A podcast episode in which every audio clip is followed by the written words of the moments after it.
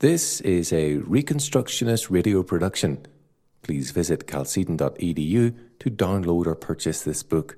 The Philosophy of the Christian Curriculum, Rousas J. Rushdoony, Ross House Books, Vallecito, California.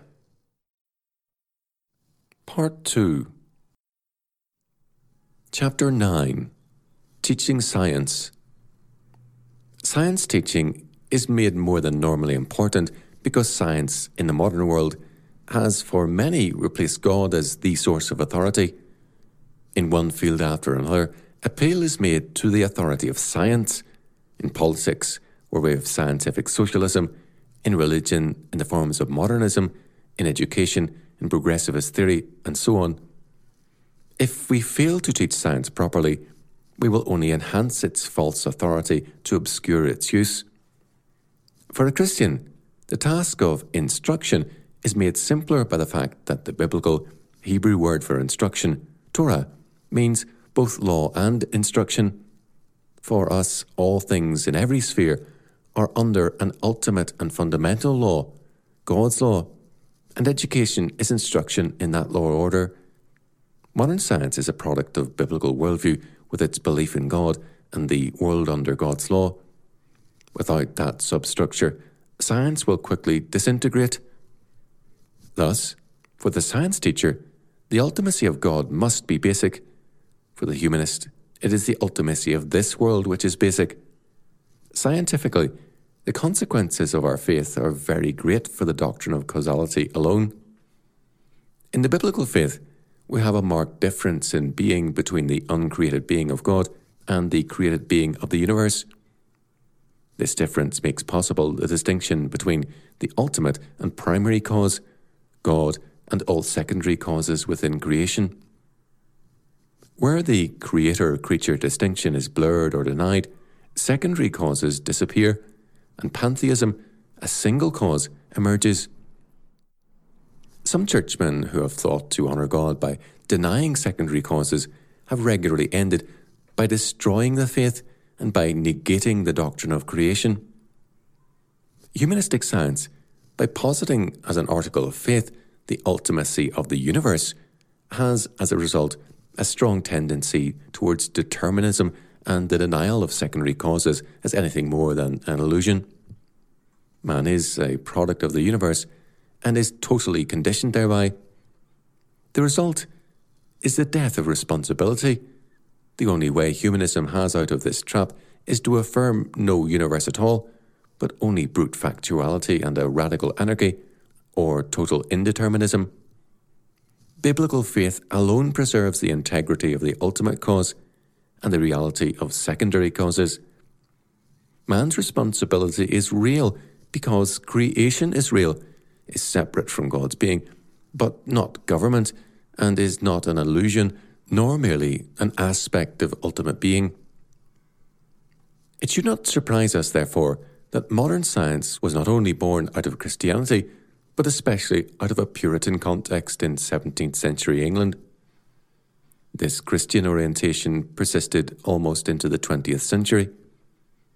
Popular history, to the contrary, science did not find its origins in the thought of men like Giordano Bruno. Bruno's humanism led him rather into occultism. In a universe without God, either blind fate renders man meaningless, or a chaotic universe gives man the opportunity to be an occult lord. Not dominion, but power becomes man's goal. Among the early Puritan leaders in the sciences, a postmillennial perspective was prominent in their minds. Science was a means of exercising dominion. Significantly, even neo Orthodox scientists shared a strong interest in eschatology. Thus, Isaac Newton, while having Unitarian or Socinian ideas about Jesus Christ, still spent time and study in writing about Revelation. Scientists were concerned because science was seen as a means of fulfilling God's command to exercise dominion and subdue the earth. The Christian and the non Christian approached the universe differently and hence define it differently. The humanist, because this world is all, is confident in definition. Life, for example, is defined chemically and physiologically within totally naturalistic confines. If the reality of our world is entirely natural, then definition is relatively easy. Given enough time, all things can be defined after sufficient research, dissection, experimentation, or study. From a Christian perspective, this is not true. Leviticus 17:11 makes clear that life is quote in the blood end quote but it is even more clear that life is not from the blood but from God Genesis 2 7. To understand life, we must look beyond life to God. Definition is more than naturalistic. It goes beyond us and our world, and is thus, in essence, impossible. For us, therefore, science is not definitive, but descriptive and theological. Science becomes more productive as it abandons its goal to define naturalistically, which leads to theoretical science, and limits itself to description in terms of theological premises. The theological foundation also means a realistic view of scientific goals. Because God is God, this means simply that, quote, with God, all things are possible, end quote, Matthew 19:26. If the physical universe is ultimate, then it follows logically that, with nature, all things are possible. Because humanistic scientists operate on this premise of the ultimacy of nature and its infinite potentiality, they are ever ready to experiment or to hypothesize in areas known to be impossible from scientific experience. Thus, science tells us that spontaneous generation is not possible, and yet it is a necessary postulate in evolutionary thought. Because infinite potentiality is ascribed not to God, but to nature, this impossibility is only impossible in the present. In infinite time, the infinite potentiality of nature overcomes all limitations. Current genetic research also operates in terms of infinite potentiality. Organ transplants are clear examples of this. The June 1977 attempt to transplant a baboon's heart into a human being failed it was done in the clear knowledge that transplants face a rejection factor. They are like an alien and infecting agent to the host body. The hope is, however, that man can overcome this barrier, and the hope rests on the faith that infinite potentiality belongs to nature rather than to God. The same is true of hybridization. All hybrids are sterile, but the hope continues that a mule will someday be fertile. Thus, the lines God created between various forms of life and inorganic matter are seen as enemies by humanistic science because this fixity denies the infinite potentiality of nature. But this is not all. Because eternity is an attribute of ultimacy, time is a problem to the humanist and an enemy, hence the hostility to clock time.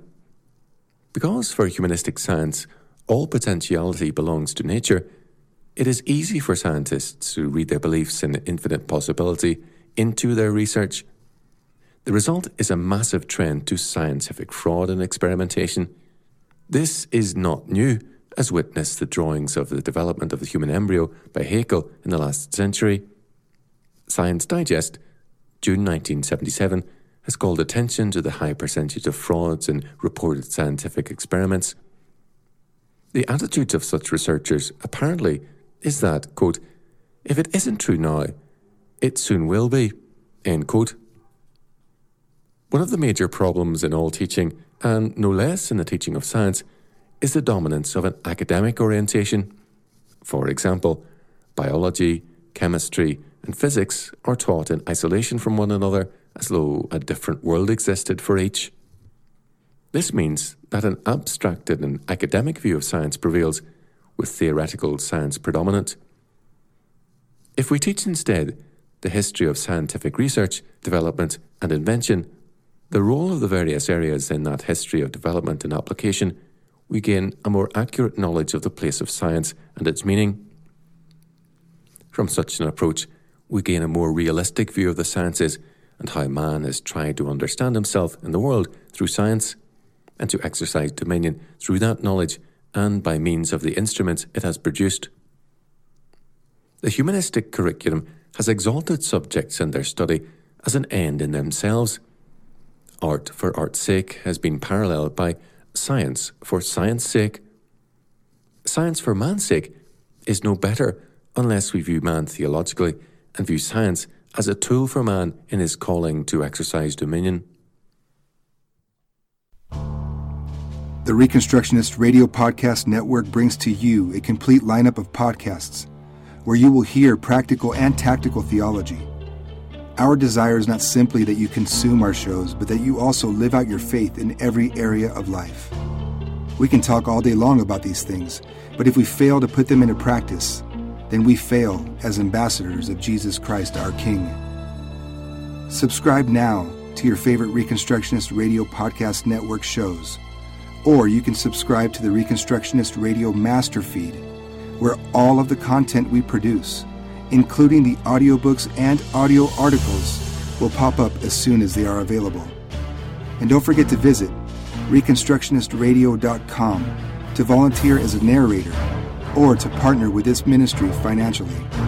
May the Holy Spirit stir you into action for Christ and His kingdom